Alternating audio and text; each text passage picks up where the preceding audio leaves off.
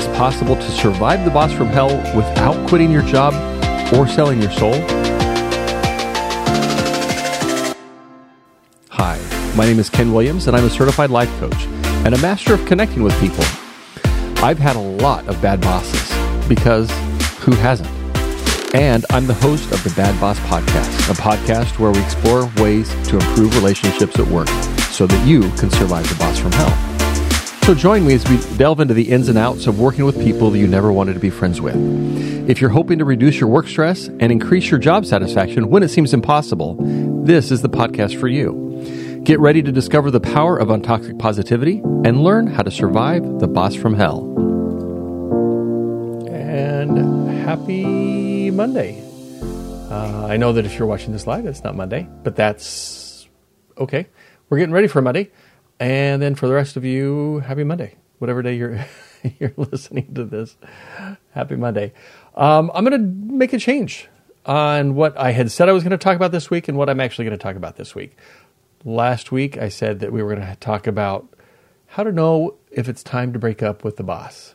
And I was reaching out to one of my connections who I thought would be a great uh, addition to the podcast. He would have some stories and some things to share but he's sick today. So that is not going to happen today.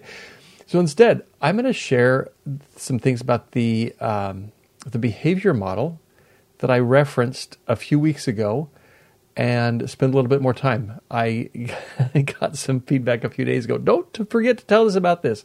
So here it is. We'll talk about it, and then next week, hopefully, it'll all work out. We can have a guest next week learning about when is it uh, time to break up with the with the bad boss. So the behavior model. This is there are a lot of different behavior models. This is one that that my dad shared with me as I was growing up. I've listened to the um, the presentation. I like it. It resonates with me. I think there's value in understanding it, and I'll share some things about how that affects or how that how you, you can use that in your interactions with a bad boss uh, a little bit later on. But I want to kind of set the framework for the model. the The model is and I don't know if there's a name for this model. The the person that I learned about it from is his name is Hyrum Smith. He is, if you can remember back in the days when we had paper planners, he was the Franklin part of Franklin Covey. Before Fra- Franklin and uh, Covey merged, it was Franklin Day Planners, and Hyrum was the the CEO, I believe, or the president of the company for the Franklin Day Planners he merged and and he presented this model. It's I believe there's a YouTube video that goes through the the whole presentation. Um, if I find that, I will link it into the show notes on the the podcast feed. But uh, here's the the sh- basic structure of the model. You may have heard of Maslow's hierarchy of needs, and I'm not going to list through all, list all of the needs that he has. I think the basic needs that uh, at least that we're going to be concerned with as far as this this episode is concerned, there are going to be four needs that we're going to talk about. We're going to talk about the need to survive, one of our primary needs. We will do almost anything to survive. Second need is to love and be loved. We have this this um, uh, urging in our uh, in our in our biology to find most of us do anyways to find somebody that we connect with so we can express and receive love. Uh, this is one of the reasons that we have friendships as well. So, and that's so that we can love and be loved. The third or a third need is the, the need to feel important. This is one of the reasons that we might promote, or one of the reasons that we might um, go above and beyond, and so that we get kudos and that sort of thing. It's the need to feel important. A fourth need is the need for variety. We if we didn't have this need for variety, it would be simple. Just eat boiled potatoes every day for every meal. And at some point, that would get so old that, um, in fact, I think that it may be a weight loss strategy. I think I've heard about that. That you just get to the point where you don't feel like eating because it's so boring, it's so bland, there's nothing to it. So, for those four basic needs, four needs, everything we do, everything we do, every one of our behaviors is designed to meet one or more of those four basic needs. Now, there's a part of the model that I'm skipping. I'm going to skip over just for a minute. Talk a little bit more about the behavior. The behavior that we that we these are the things that we do. The behaviors that we do. Like I said, they're designed to meet our needs, and those behaviors have results. So, the results there are two different types of results. There may be more. I could probably we can split hairs, but there are immediate results and there are long-term results. When I talk about results, as it relates to this model, I'm talking about the long term results. I'm not talking about immediate re- results, though there are some immediate results that t- sometimes that, that may fit this model. But the long term results, that's what we're talking about. Now, the critical part of this model is the part that I skipped. It's right between the needs, these four basic needs, and the behaviors. There's something that Hyrum calls a belief window. So if you imagine a window, glass window pane, you can see through it but the belief window filters what we see. So if you can imagine, there's something on the other side of this window, and let's just call that the truth. There's a puppy, or there's a uh, the mailman, or there's grass, or there's trees, or a fruit basket, or whatever, whatever it is. We'll, we'll call that the truth, and then everything that we see is through the, the this filter of uh, the belief window. There's a joke that I've heard about a woman who gets up every day and she complains about her neighbors. And her, her neighbors, this poor woman can't do anything right. She's not a good housekeeper. She's not good at doing laundry, for example. The laundry is always dirty. And every day she would complain. If She would just observe to her husband that uh, the neighbor, poor neighbor, she just not a very good uh, not very good at laundry. There she is putting up laundry again. It's just dull and dingy. And if she would just do things right. Well, one day she came out and she just observed that the the neighbor, I don't know, she she figured it out. Her brighter her laundry is bright and and uh, clean, as opposed to how it's been dull and dingy. And her husband said, "Yeah, I just I washed the windows." So this this woman was seeing dull dingy laundry, assuming that that was true, but really what was true was that the laundry was clean she was filtering that information through this dirty window. So think about that. That's what our belief window is. It's filtering everything that we see. So what we see, what we think we see, is not what's really there. It's our mental interpretation of what's really there. So you may see a sweet, cuddly puppy. Somebody else who maybe was attacked by a dog in their younger years sees a vicious animal. It's the same thing, but the person who sees the cuddly animal is going to have one, even a physical response. They're going to get excited and want to go pet and cuddle the dog. And the person who maybe was attacked by a dog, even years before, may see that same animal and, and have a panic reaction that this is a dangerous situation. The situation isn't dangerous, but that's what they see. And this happens for us all the time. And when I say all the time, I mean 100% of the time. Everything we see is not the truth. Everything we see is filtered through this this window of our beliefs. If we believe that something is a way, we believe that the dog is vicious, we're going to behave those behaviors in order to, to meet those needs for self preservation or whatever. Our behavior is going to be different based on the beliefs on that belief window. So um, this is an interesting thing, and and if you think about this is true for every belief, every single belief. And so if you explore, may take take a few minutes and really think about what some of your deep internal beliefs are. One of mine, this is one that I have uh, recognized about myself uh, for many many years, is it's important to get the best deal somehow it's important to get the best the best deal. Not sure where that came from. It could be from my parents. Could be from who knows. So I go to the buffet. I'm going to go to um, Golden Corral. I guess is one of the only buffets around here. There's one down the street from my house called the Journey Buffet, fifteen dollar lunch. So if I'm going to get the best deal, and I don't have a coupon, which sometimes I'll find those, my behavior is going to support that belief on my belief window that it's important to get the best deal. So I go through the line, I get my plate full of food, I eat it, My belief is I've got to get the best deal. Now, pl- that plate, that one plate was $15. If I go through the line a second time, now two plates for $15, I'm now at 750 a plate. Much better deal. So based on that belief, you can predict and you'd be pretty accurate that my behavior will be I'm going to go get a second plate. Now, if I'm not bursting at the seams, I may go get a third plate because three plates for $15, that's now $5 a plate as opposed to $15 a plate. And if I get really hungry, maybe I'll have five plates. The math is easier that way. That's why I skipped four.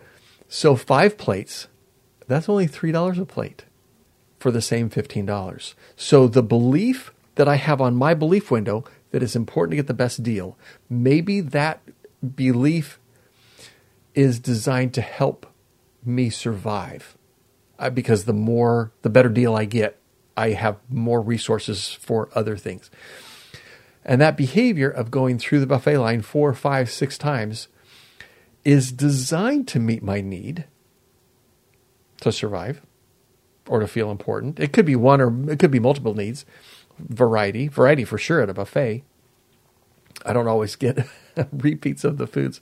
Um, what did I do, talk about? Variety, feel important, love and be loved, and then uh, uh, the need to survive. So go back to the the results. Remember, we've got results at the end, the end of this model. The results, we're talking about long term results. So the immediate result is I got a great deal. I did five plates for $3 a plate. That's a bargain for the amount of food that I can fit on five of those. They're huge plates. But we're not talking about short term or immediate needs or immediate results. We're talking about long term results. So, what is the long term result of me consistently going through the buffet line five times? Every time I go to the buffet. Maybe obesity, maybe diabetes, maybe uh, heart disease, maybe um, it could be all sorts of health problems, most likely. And the result of this belief is not meeting my need to survive.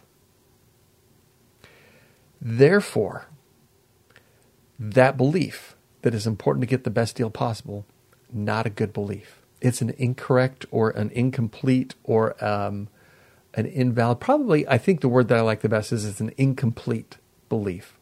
You can call it an, an incorrect belief as well.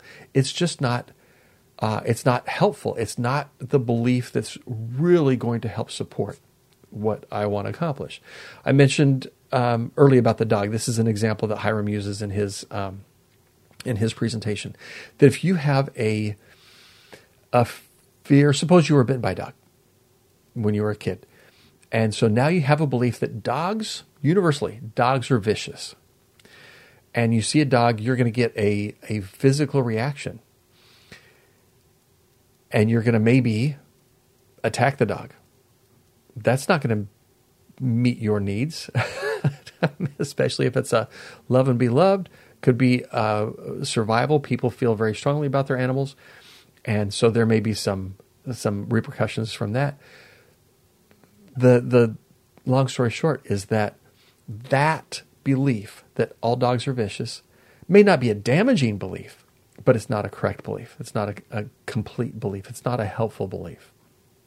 So, and that's another way to think about it. Is these are some of these beliefs are not helpful, and so it takes. It's really interesting if you if you take some time to self reflect, examine what are the beliefs on your belief window, and this could be true at work. What are the why am I behaving the way that I am at work?